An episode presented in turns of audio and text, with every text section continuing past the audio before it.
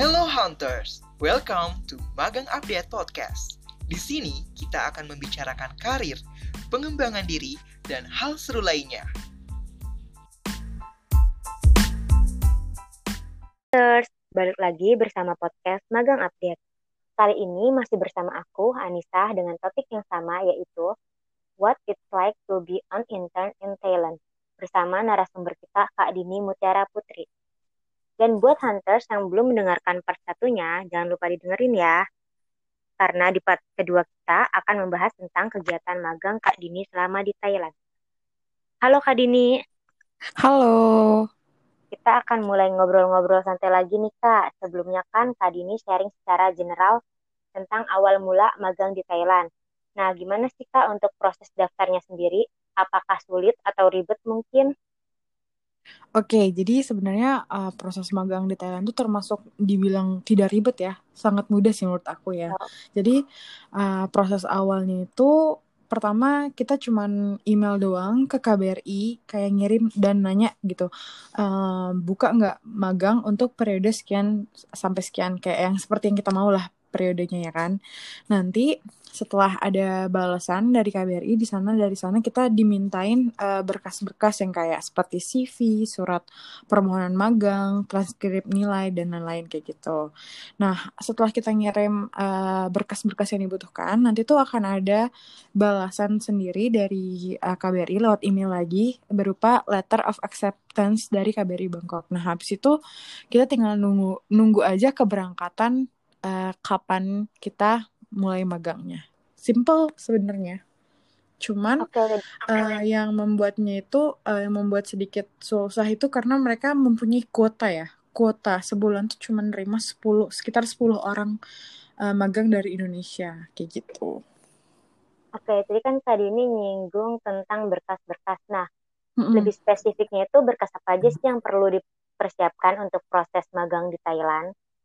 Oke, nah berkasnya tuh uh, cuman CV dan CV-nya tuh udah disediain ya dari KBRI-nya. Kalian bisa googling aja nanti tentang uh, magang KBRI Bangkok. Nah itu udah mereka udah uh, nyediain semua kayak CV-nya itu bisa di-download kayak gitu.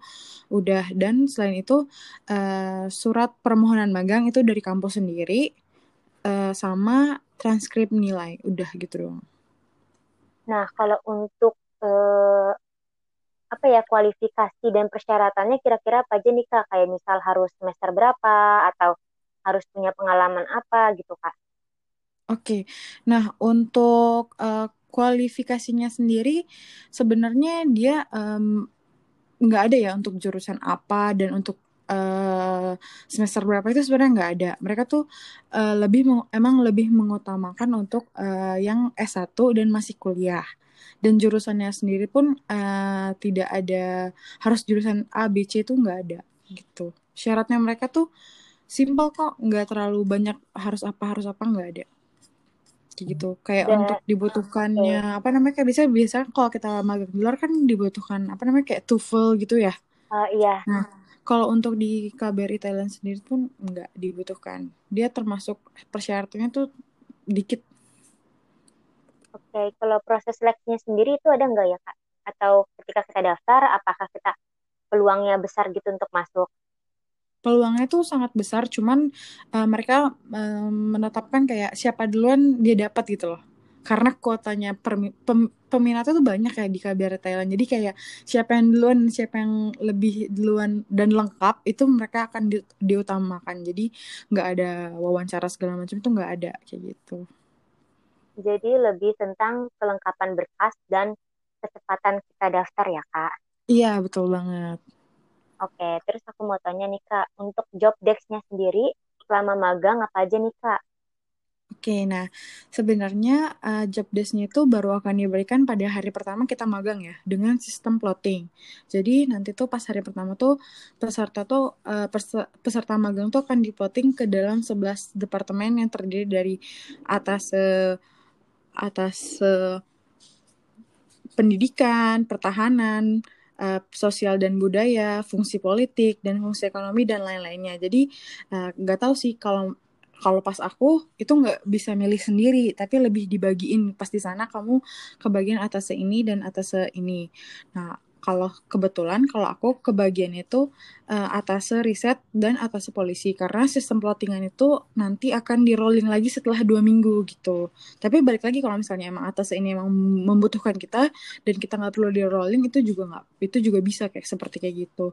Untuk uh, kerjaannya sendiri sih lebih kayak uh, general ya kayak kita lebih ke media oh. monitoring terus ke membuat clipping dari koran di sana gitu terus nanti kita translate dan kita buat rangkuman gitu dan uh, kalau misalnya aku sendiri ya karena aku dari uh, jurusan broadcasting dan aku kayak bisa gitu ngedit ngedit uh, buat poster banner video gitu dan aku dikasih kesempatan buat ngerjain itu kebutuhan di sana kayak gitu Oke, jadi uh, beda banget ya kan misalnya magang di KBRI Thailand sama kalau kita mau apply magang di Indonesia kan kalau di Indonesia kita harus menentukan dulu nih position yang mau kita apply.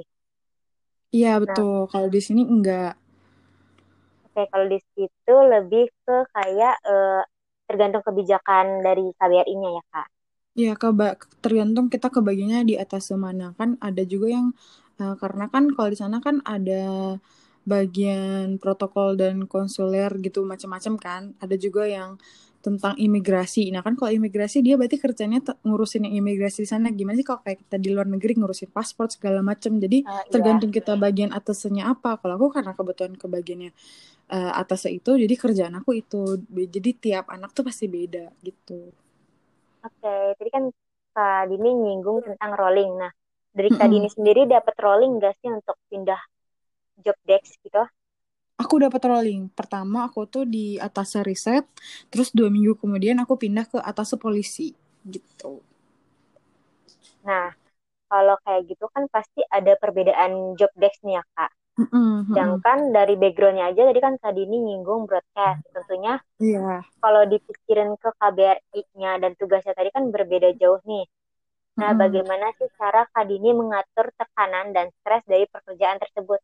Kadang kan karena kita belum paham betul jadi dibawa pikiran dan akhirnya kerjaannya hmm. kan jadi tidak optimal gitu kak Yeah. Jujur, uh, jadi selama aku magang di Thailand itu nggak ada tekanan atau stres sama sekali sih. Jadi uh, karena menurut aku ini tuh pengalaman baru yang challenging buat aku ya. Jadi aku ngejalaninnya pun dengan santai gitu. Dan juga uh, orang-orang di sana tuh uh, tahu gitu kita capable-nya untuk apa. Jadi kita juga dibagi dengan sesuai dengan kebiasaan kita walaupun emang itu ber, sedikit berbeda dengan jurusan aku, tapi aku bisa karena itu sesuai dengan passion aku dan aku senang aja ngejalaninnya kayak gitu. Jadi nggak aku nggak bawa stres sama sekali sih karena aku bawa enjoy aja gitu. Oke, jadi tadi itu uh, enjoy ya. Jadi kayak tidak menerima tekanan dan stres dari pekerjaan karena pada dasarnya Kak Dini tuh bisa dan sesuai passion, ya kan Kak? Iya, betul. Oke. Okay. Iya. Nah, pasti ada suka dukanya dong Kak, walaupun Kakak merasa enjoy dengan pekerjaan Kakak. Boleh diceritain Kak suka dukanya okay. magang di Thailand Kak?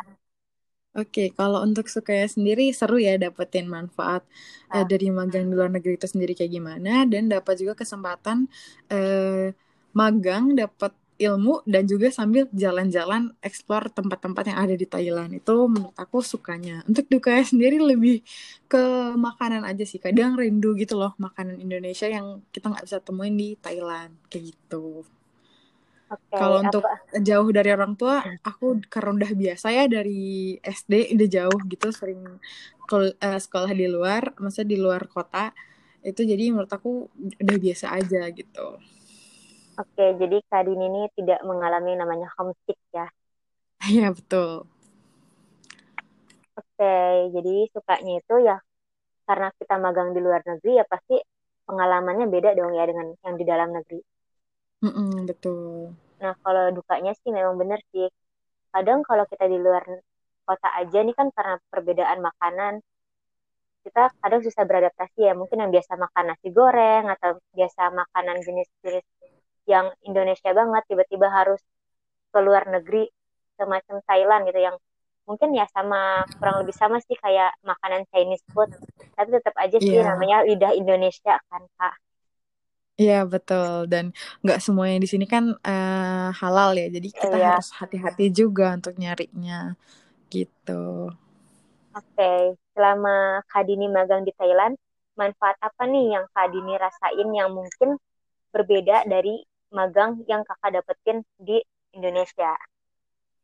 Oke, untuk manfaatnya sendiri sebenarnya kayak banyak deh output yang aku dapetin. Pertama itu kayak aku tahu gimana sistem kerja di luar negeri tuh, terutama di KBRI Bangkok itu sendiri. Dan KBRI kan kayak sebagai perwakilan dan perantara yeah. gitu antar uh, dua negara gitu, yeah. ya kan? Yeah, nah, di sini kita juga pasti di sana sharing dengan staff-staffnya dan dapetin ilmu-ilmu baru tentang hubungan diplomatik terutama antara negara Indonesia dan Thailand sendiri kan. Oh. Nah, selain dapat pengalaman kerja dan uh, koneksi-koneksi juga, koneksi internasional pastinya, uh, kita juga dapat pengalaman hidup gimana kita survive di sana itu kayak gimana? Ngejalanin tiap hari gimana kita manage waktu uh, yang kan karena tempat tinggal aku kebetulan uh, sedikit jauh ya dari KBRI-nya karena aku berlima uh, dan itu bareng teman-teman aku. Jadi kita harus nyari tahu transportasi sendiri yang nggak kayak di Indonesia gampang tinggal naik iya. gojek segala macam kan. Nah kalau di sana kan semua kita harus cari sendiri nyari makanan sendiri makanya itu. Jadi selain ilmu dan manfaat yang kita dapetin dari magang seperti biasanya ilmu kita uh, apa experience kita untuk bertahan hidup di luar sana tuh kita juga dapet kayak gitu. Dan selain itu juga kan kalau koneksi baru kita uh, dengan entah itu dengan peserta magang di sana yang lain dan juga staff-staff juga yang di sana gitu. Jadi kayak untuk nextnya bisa saling berkabar kayak gitu. Dan sampai sekarang tuh men, aku masih menjalin komunikasi gitu dengan salah satu staff di KBRI Thailand kayak gitu. Oke, penting banget sih ya kak menjalin komunikasi apalagi dengan orang yang beda negara dengan kita. Iya, gitu. Itu sangat bermanfaat sih untuk kita nanti ke depannya. Kayak gitu. Okay. Jadi manfaat yang Kak Dini rasain tuh yang paling mencolok ya menurut aku simpulin itu lebih ke bagaimana hmm. cara kita survive di negara orang ya Kak. Iya betul. Itu penting banget sih. Ya karena kalau di negara sendiri kan kayak kita udah tahu uh, apa ya lingkungannya mungkin adaptasinya gak berbeda jauh kalau di negara mm -hmm. sendiri ada perbedaan waktu perbedaan budaya budayanya cara orang-orang mm -hmm. berbicara segala macam kan kak iya betul banget oke okay. terakhir nih kak kak Dini punya cerita paling berkesan atau diingat selama magang nggak boleh diceritain okay. nih kak Uh, Oke, okay, ada banget nih. Jadi uh, untuk yang paling berkesan sih sebenarnya jadi gini. Aku tuh kan kebetulan emang orangnya bisa ngedit gitu ya, kayak buat poster atau banner segala macam gitu kan. Nah, aku tuh dapat kesempatan untuk uh, ngedit langsung kayak bukunya punya uh, kedubes di sana, kedutaan besar di sana. Wah, keren. Terus, uh, uh, dan dan yang buat aku kesan berkesannya itu, jadi aku tuh ngerjainnya langsung di ruangan sekretarisnya gitu loh uh, di ruangan sekretaris dan langsung di sebelahnya tuh Pak Dubesnya gitu dan dia kayak oh ini nih uh, benerin ini. Jadi dia langsung kayak di belakang aku sampai ngarahin gitu kan karena aku kayak wah aku sih sebenarnya kerjanya ya biasa aja cuman karena diperhatiin dan diperhat uh, diliatin kayak gitu kan jadi deg-degan ya. Tapi menurut aku uh, suatu honor aja sih bisa kerja di situ dan langsung di ruangan sekretarisnya gitu dan di ruangan beliau juga gitu dan menurut aku tuh pengalaman yang nggak bisa dilupain.